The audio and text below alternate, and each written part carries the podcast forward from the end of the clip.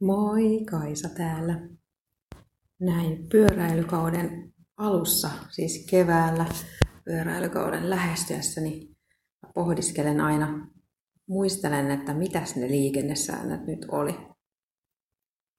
Aika usein törmää siihen, että jalankulkijat, pyöräilijät ja autoilijat ei tunne niitä toisia koskevia sääntöjä kauhean hyvin ja siksi mä aina kertaan tässä keväällä, että autoilijan ei kuulu väistää pyöräilijää, joka ylittää ajoradan, vaikka siinä suojatiellä olisi pyörätien jatke, eli se katkoviiva, jonka katkoviivan pitää olla siis sen suojatien sivussa.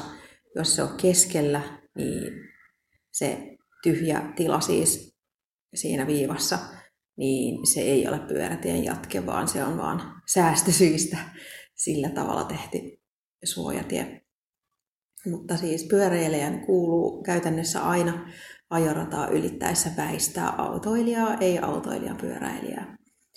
Paitsi siinä tapauksessa, jos pyöräilijä on liikkeellä tuolla potkupyörällä tai potkulaudalla, ja sama tietysti koskee pyörätuolilla liikkuvia ne kaikki katsotaan jalankulkijoiksi ja silloin taas autoilijan pitää väistää.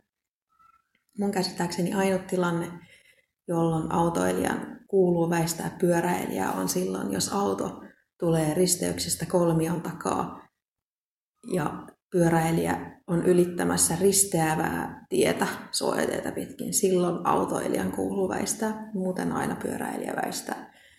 Tai siis pitäisi väistää. Tämähän ei toteudu pyöräilijät ajaa aika kovaa. Ja mun käsittääkseni mä ajan siis itse potkulaudalla eli kickbikeilla, niin ainakin viimeksi kun mä tarkistin, niin sitä koskee taas jalankulkijan säännöt. Ja kaikki autoilijat taas, no aika luonnollista, niin olettaa, että mua koskee polkupyöräilijän säännöt. Sillä kickbikeilla saa ajaa jalkakäytävällä, toisin kuin polkupyörällä, jos on yli 12-vuotias ja muutenkin, muutenkin niin tota, saa ylittää suojatietä, vaikka ei olisikaan pyörätien jatketta, niin saa ylittää siis pyörän päällä ollen. Ja aina sama juttu näissä keväällä näissä säännöissä, että ihmettelen tiettyjä juttuja, epäselviä sääntöjä, epäloogisia. Ja ne ei ole kovin helppoja muistaa itse asiassa, että just tämä kolmion takaa tulee ja mitä siihen liittyy ja näin.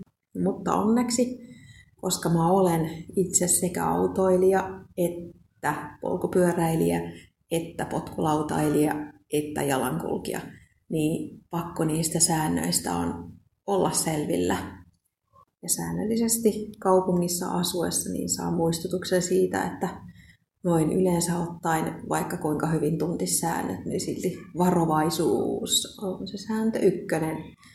Ja tietysti se, että kattelee ympärilleen.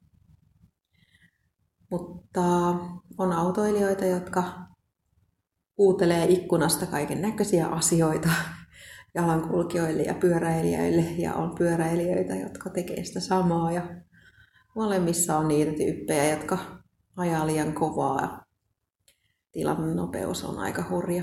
Ja sama sitten jalankulkijoissa, että ei ole helppo muistaa aina katella ympärilleen ja kulkea sitä omaa reittiä eikä mennä pyörän tiellä. Mutta usein nekin on vähän epäselvästi merkitty tälleen talven jäljiltä.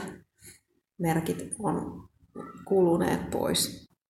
Ja olen huomannut kyllä senkin, että mitä paremmalla tuulella itse on, niin sitä mukavampi liikenteessä on toisten seassa liikkua, jos parhaansa mukaan noudattaa niitä itseä koskevia sääntöjä ja kohtelee toisia ystävällisesti ja kohteliaasti, niin no, se toimii mulla.